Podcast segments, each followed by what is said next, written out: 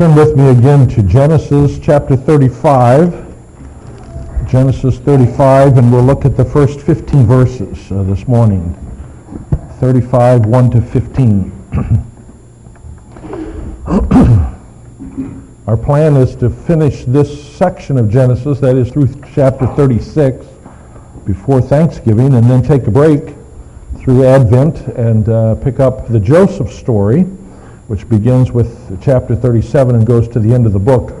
Uh, pick that up the first of the year. So that's kind of where I hope uh, to be going. And we'll see if this takes us two weeks or uh, three to get through these uh, chapters. In each of our lives, there are uh, defining moments. There are events, um, turning points, decisions, which change everything. Sometimes we re- recognize that's, what ha- that's what's happening. Sometimes we don't really know it at the time, but later on uh, we look back and we see that at that point in our life, uh, everything's different. That defined us, and uh, we return back to that to make sense of things. In Genesis, um, uh, uh, Jacob's uh, time at Bethel was such a defining moment running from his brother Esau. Chapters ago, we looked at this back in chapter 28. Running from his brother Esau, who was trying to kill him, he spent the night at this place near the town of Luz and uh, slept there with his head on a stone. But there, as he slept, God revealed himself to Jacob in a dream in such a way that Jacob's life was redefined. And everything from then on has reference back to what happened at Bethel. So in a text this morning, we find Jacob returning to Bethel.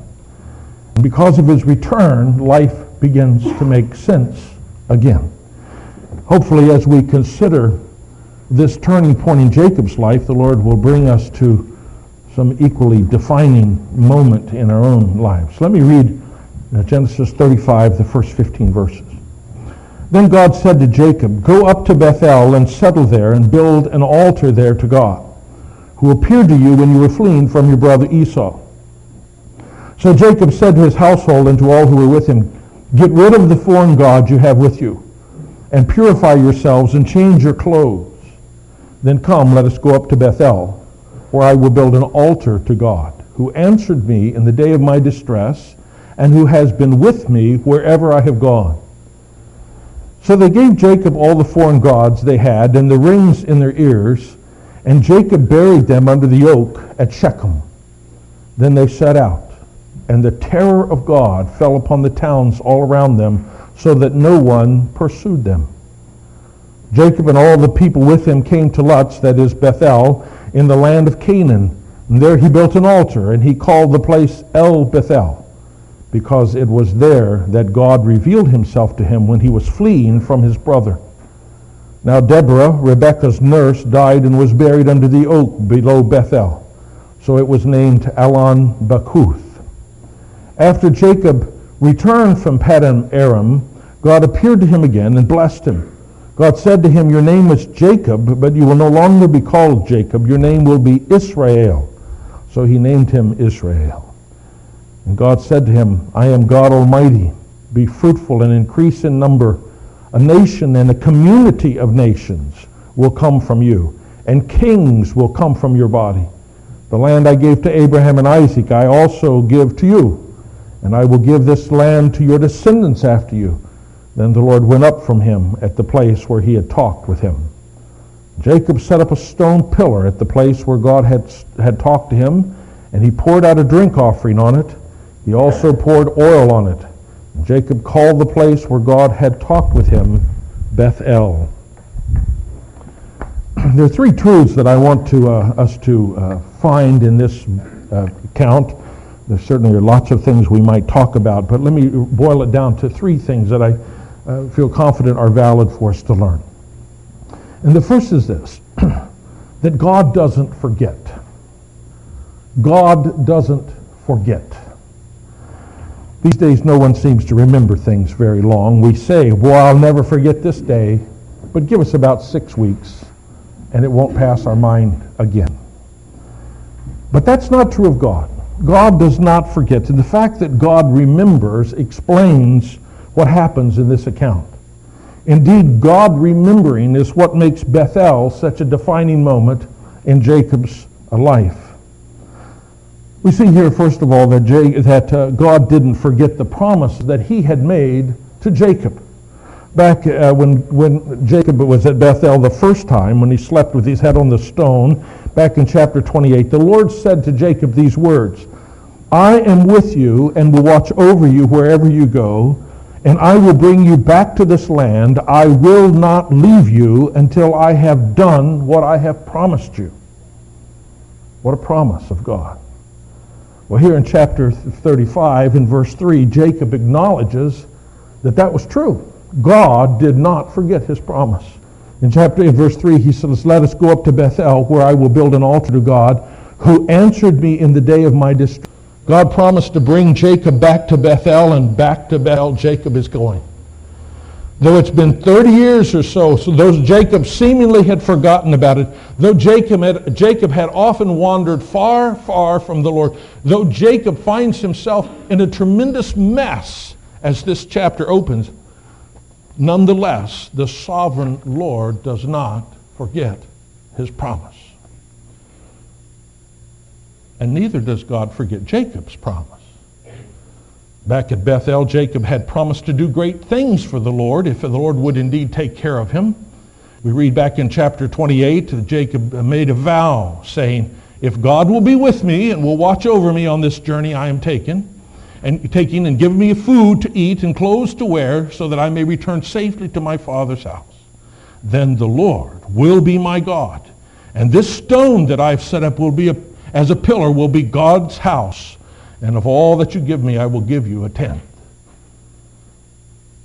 But then again, that was a long time ago that he made that promise, and things change, and it doesn't always work out the way that you thought it would. And uh, uh, after all, at least Jacob had returned to the land of Canaan. He had come pretty close to Bethel. He had just chosen to stay in the fertile, uh, prosperous city of Shechem rather than make that extra journey, another day's uh, walk up into the hills in this stony uh, land around the town of Luz where Bethel was. Oh, but God doesn't forget. God didn't forget the promise he made, and God didn't forget the promise Jacob made. And so in verse 1, we find God reminding and commanding Jacob to return to Bethel. And this is important because here it shows who is taking the initiative in Jacob's life. You see, even the crisis that Jacob faced in Shechem was not enough to return him to Bethel. But God, in his grace, won't quit. And God remembered what Jacob seemed to forget. And God said, Jacob, okay, now, after all of this mess in Shechem, now get up and go to Bethel, like you promised. I command you. Folks, this is always the way it is. The first step in our spiritual renewal always is taken at God's initiative. For without his initiative, our hearts would forever remain as cold as ice. Like Jacob, we would be forever on the run, no matter how good our intentions are. We never quite get there. Though at the time it may irritate us, though it may disrupt our plans where we wanted to do as we pleased, yet the truth is God won't forget. He just won't let it be. In His grace, He persists. In 1893, Francis Thompson wrote about it in his classic poem, which refers to God as the hound of heaven. That's the title of the poem, The Hound of Heaven. It's quite a lengthy poem, but let me read you the first little part. He says, I fled him down the nights and down the days. I fled him down the arches of the years. I fled him down the labyrinthine ways of my own mind. And in the midst of tears, I hid from him. And under running laughter, up visted hopes I, I sped, and shot precipitated down titanic glooms of ch- chasmed fears from those strong feet that followed followed after, but with unhurrying chase and unperturbed pace, deliberate speed, majestic instancy, they beat, and a voice beat, more instant than the feet. All things betray thee, who betrayest me. See what Thompson's saying? God was like a bloodhound. He wouldn't quit. And I could hear his feet pounding behind me all the time, warning, everything will betray you as long as you betray me. God never forgets. And therein is his grace revealed. Now, folks, God hasn't forgotten you. And he hasn't forgotten your promises and the vows you've made either. Which brings us to the second thing we need to learn from this passage, which is this. So return to the Lord. Return to the Lord. We modern people are so inclined to think in terms of progress. We want to move forward, never look back, forget what's behind us, dream of what's ahead, picture yourself, envision yourself in the future. Sometimes we can't go forward until we go back first. That was the case with the prodigal son in the parable that Jesus told. After leaving his father's home to squander his inheritance, life only went downhill. The further forward he traveled, the lower he sank. Until having hit rock bottom, he finally said, I will return to my father. For only in returning was there any hope of a future. That's where we find Jacob as chapter 35 opens. He's living in Shechem. Prosperous and successful in many ways, but in other ways, his life is a mess. His daughter has been raped. Two of his sons have slaughtered and then plundered the whole city of Shechem in revenge. And this one man with his family now has become a stench to the surrounding nations. Things are not looking so good for Jacob. So, what should he do? What should he do? I was reading this week in preparation. I found a sermon that was preached by Charles Haddon Spurgeon 100 years ago or so on this text. In fact, in my frustration in preparing, I considered just reading you his sermon this week instead of uh, trying to do it myself. But I want to give you a little taste of what Spurgeon, how Spurgeon applies this to Jacob and to us as he asked that very question, what was to be done? And here's what he has to say. It's fairly lengthy, but just bear with me. What was to be done? The first thing to do was to make a decided move. God said to Jacob, Arise, go up to Bethel and dwell there. You must hasten away from Shechem with its fertile plains and make a mountain journey up to Bethel. You have been long enough near these Shechemites. Mischief has come from your being so intimate with the world. You must cut a trench between yourselves and the associations you have formed. And you must go up to Bethel and remain there a while. Every now and then, dear brothers and sisters, we shall find it necessary to say to ourselves and to our family, we must come out from among the world. We must be separate. We are forming connections which are injurious to us. And we must snap the deceitful bonds. We are being led into habits and customs in the management of the household which are not such as God would approve. We are doing this to secure the favor of one and doing that to escape frowns from another.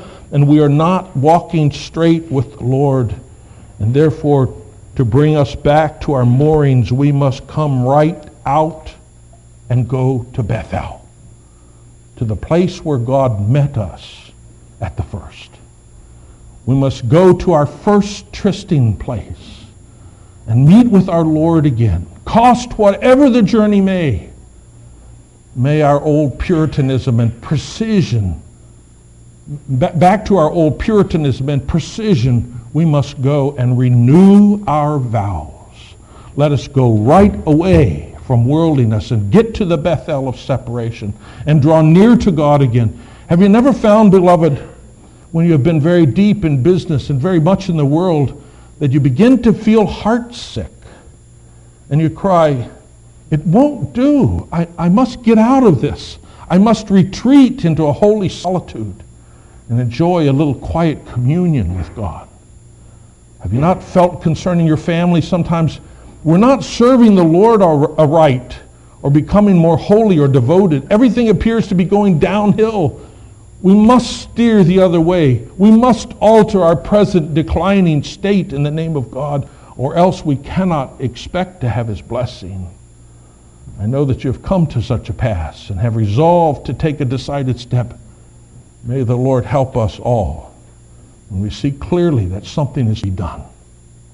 May we have the grace to end sinful hesitation and set about amendment at all hazards. In other words, what Spurgeon is saying is, it's time to return to the Lord. Like Jacob, go back to Bethel.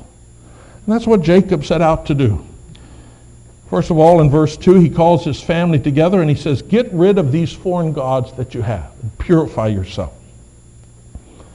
Remember, this uh, had come up a long time ago. Ten years ago or so, when they left Paddan Aram, his uncle's house, Laban's house, Jacob's favorite wife, Rachel, who he loved so dearly, had stolen the household gods from Laban. Well, Jacob kind of let it go back then. The problem was it only got worse. And now, 10 years later, after 10 years in Shechem, with the paganism all around him, now there seemed to be lots of strange gods, lots of household gods among his family. They're apparently wearing earrings which have something to do with some pagan cultic symbol. Jacob says, Get rid of this. Get rid of this. And he gathers up all this pagan paraphernalia and he buries it. You see, returning to the Lord is not primarily geographical. This, we're talking about repentance. It's a change of heart reflected in a change of practice. Psalm 24, Jacob's experience of repentance, his return to the Lord at Bethel, is held before us as an example. Let me read a few verses from Psalm 24. There we read, Who may ascend the hill of the Lord? Who may stand in his holy place? He who has clean hands and a pure heart, who does not lift up his soul to an idol or swear by what is false. He will receive blessing from the Lord and vindication from God his Savior. Such is the generation of those who seek him, who seek your face, O God of Jacob. Dear friends, this is where our return to the Lord begins. Ridding ourselves of the sin which has kept us away. This morning I call you to confession and repentance. There's no moving forward to the Lord without turning away from sin. Our lives and our homes cannot be renewed to be what God wants while they continue to be filled with the sin that God hates. Our return to the Lord begins with the abandonment of some practice. And then Jacob went to Bethel, where he worshiped. We see it in verse 3. Let us go up to Bethel, where I will build an altar. And again in verse 6 and 7, Jacob came to Luz, that is Bethel, and there he built an altar. And in verse 14, a third time, Jacob set up a stone pillar at the place where God had talked to him, and he poured out a drink offering on it, and he poured oil on it. Jacob purified himself and his family, and then he went to worship. You see, the point here, the return to Bethel was not about gaining greater opportunity for his business or better schools for his children. It was not about him getting something from God. It was not about him bringing a grocery list of blessings which he hoped God could give him. No, this was about worship. Jacob went there with his whole family to worship the Lord, to build an altar and pray and make offerings and render to God the honor that he deserved for his faithfulness, and thus keep the promise he made. That's all. Pack up this whole clan. Four wives, 11 sons and a daughter, all the sheep and the herds. Let's all go. Why? To worship. I make a point of this because we have come to see worship primarily as an experience we seek for our own satisfaction. We come here to get something from the Lord. We come seeking his blessing. But worship is something we give. It's what we offer. It's rendering to God what is his due. It is the opposite of seeking something for myself. It is the get away of myself, giving my time, giving my mind, giving my heart, giving my praise, giving my precious goods, giving the love of my heart. This morning I call you to return to the Lord, and I mean to the Lord. For most of us, this involves quite a change, for we are so full of ourselves. For all of us, it requires a commitment of time and attention which we normally have focused somewhere else. But God has made us for himself. And that means worship. We don't just return to a different kind of activity. We're called to return to the Lord. Ah, oh, but there's a third point. Given in light of what we just said, it's not what we might expect. And I don't think it's what Jacob expected. Had packed up and left his gods behind him and went to fulfill his vows and worship. And yet there's this third thing here. God heaps blessing on the faithful. God heaps blessing on the faithful. There's no question that the initiative in Jacob's return to Bethel was from the Lord alone. Jacob didn't do something to earn God's favor here. God himself remembered Jacob and turned his heart back to Bethel. But having made that clear, there's also no question that God blessed Jacob beyond measure when he began to trust God and to obey him. Here we see an example of God keeping the promise that's recorded in James 4 8. Draw near to God, and he will draw near to you. For God heaps blessing on Jacob as Jacob begins to respond to God's will. First, we see that blessing in the protection that God gives him. Remember, at the end of the previous chapter, Jacob is uh, is quite uh, frightened. His sons have made him a stench in the nostrils of all of his neighbors, and he's smart enough to count heads, and he realizes that me and my little family are absolutely no uh, nothing before all of these surrounding nations. If they all gather and come against me, we are history. Now God calls him to pack up and head for Bethel. an act which could be seen as a as a, a uh, employment of his whole family to head for the next town, which which they're going to slaughter there, like they had slaughtered the people at Shechem. It could have been a move that uh, stirred up an attack against them, but nonetheless, God says go, and Jacob says yes, sir, and he packs up to go. And God heaps blessing on the faith. We read in verse 5 as they set out, the terror of God fell upon the towns all around so that no one pursued them. Brothers and sisters, how often have we failed to, to obey the Lord because we were afraid of what might happen? Why, Lord, I would go bankrupt if I did that. Why, Lord, if I followed you like you said, what would people think of me? My family would think I'm crazy. Why, Lord, I might lose my job over that. Yes, you might. God's people often suffer. But you see, God also heaps the blessing of his protection on those who will trust and obey. Leave that in God's hands. Return to the Lord. Then we see God gives Jacob an even greater blessing than just protection. For when he arrives at Bethel, God himself appears to him again. We read about that in verse 9 and 10. I don't think that Jacob expected to meet the Lord there. He only expected to go back and fulfill his vow and worship. He didn't expect to have some experience of God. He didn't expect to have some vision, some, something like he'd had before there necessarily. But, but he did. God appeared to him there. Specifically, God reaffirmed his name change from Jacob to Israel. By the way, in doing so, God clearly answers Jacob's question. You remember when Jacob was wrestling with the man who he didn't know who it was, it ended up being the Lord, back at Peniel, he, he wouldn't let him go and he says, Tell me who you are. Who are you? And, and, and the Lord wouldn't tell him.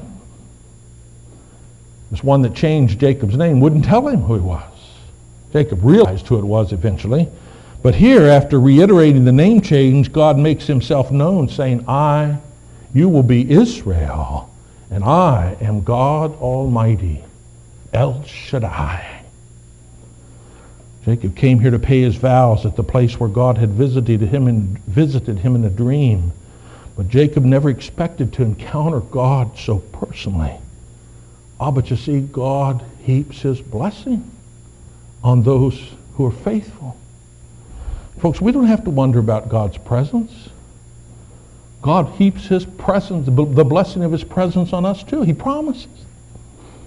How can we stay away from worship when God promises to meet us here?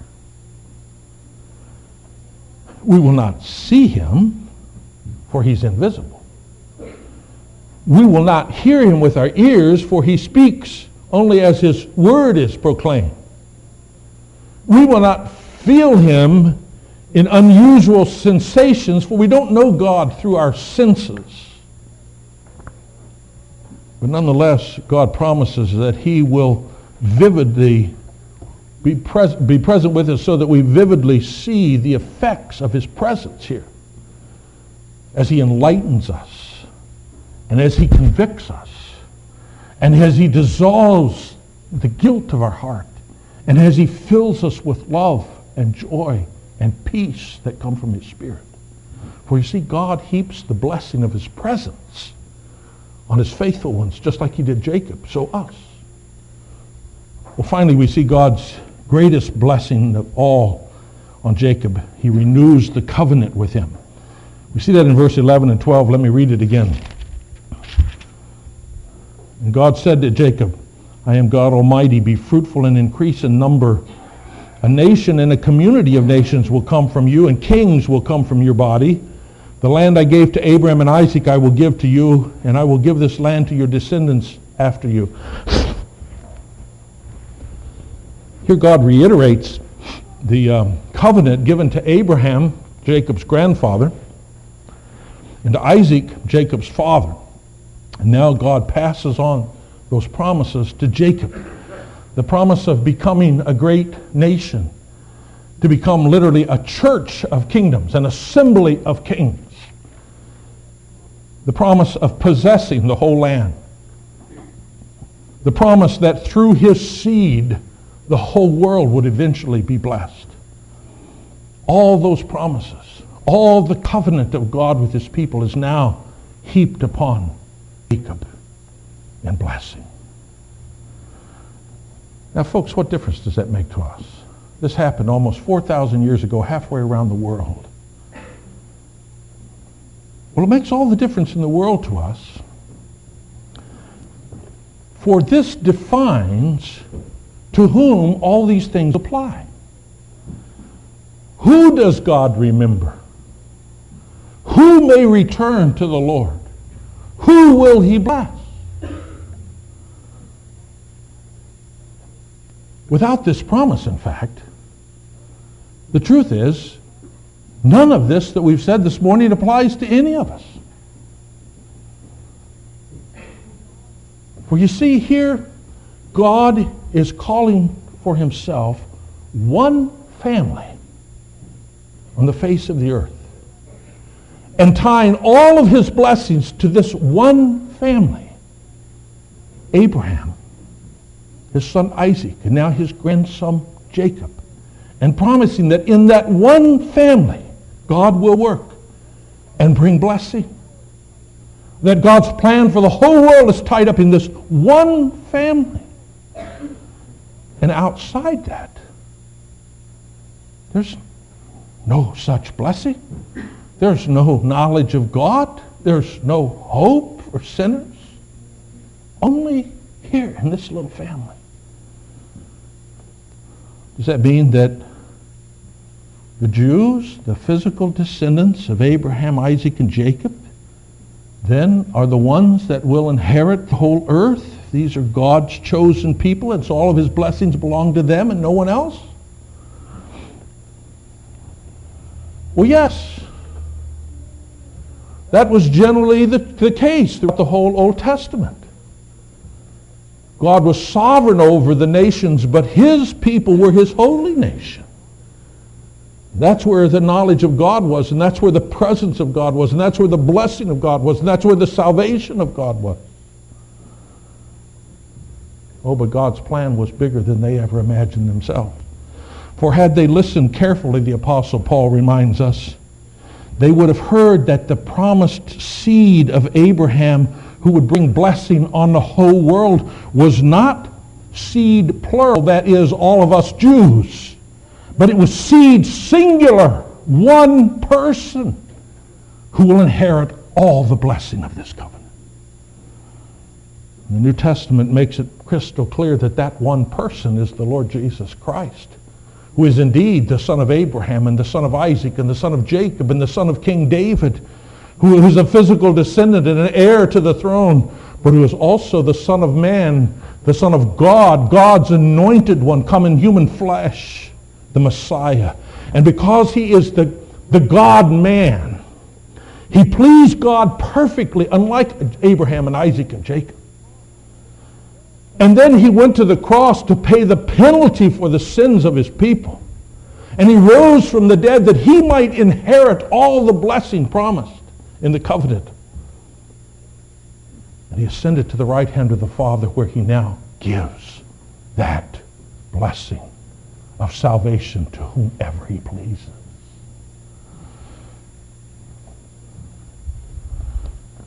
Indeed, the Lord tells us in Galatians 3 that all those covenant promises made to Abraham and to Isaac and Jacob were really the gospel of Jesus being proclaimed 2,000 years before he came.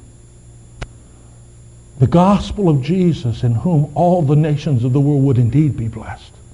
And who are the true heirs of those promises? Not just the physical sons of Abraham and Isaac and Jacob. No, those who are in Jesus. The heirs are those who belong to him, whether Jew or Gentile. So you see what God promised to Jacob here is what we have in Jesus. That promise is nothing less than the hope of the world. That promise is nothing less than the possession of the whole earth, for Jesus promises his disciples, the meek will inherit the earth.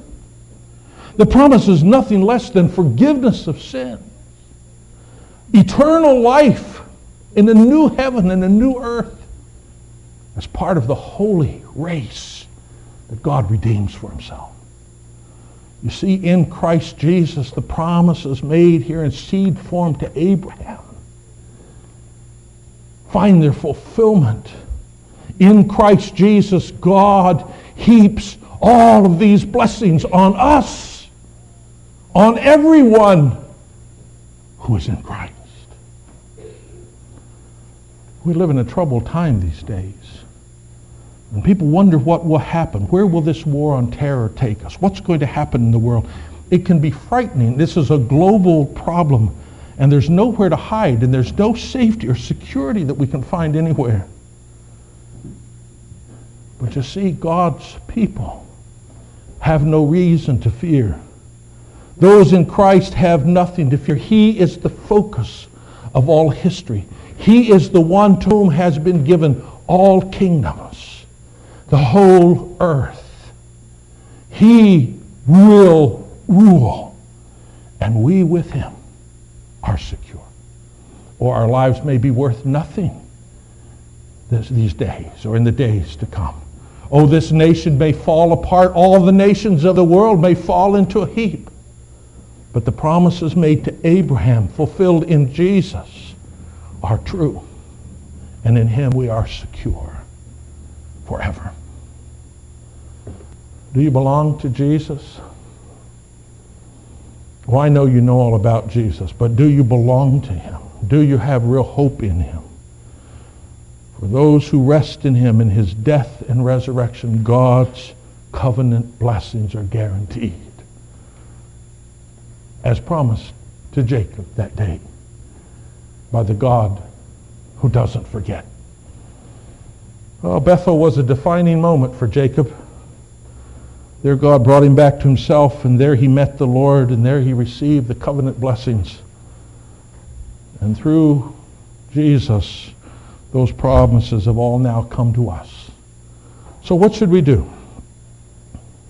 Well, we should do what Jacob did. Rest secure in the fact that God doesn't forget. Our salvation is his doing. He takes the initiative. So we turn to the Lord, for in Jesus there is true forgiveness. He opens the door to sinners like us.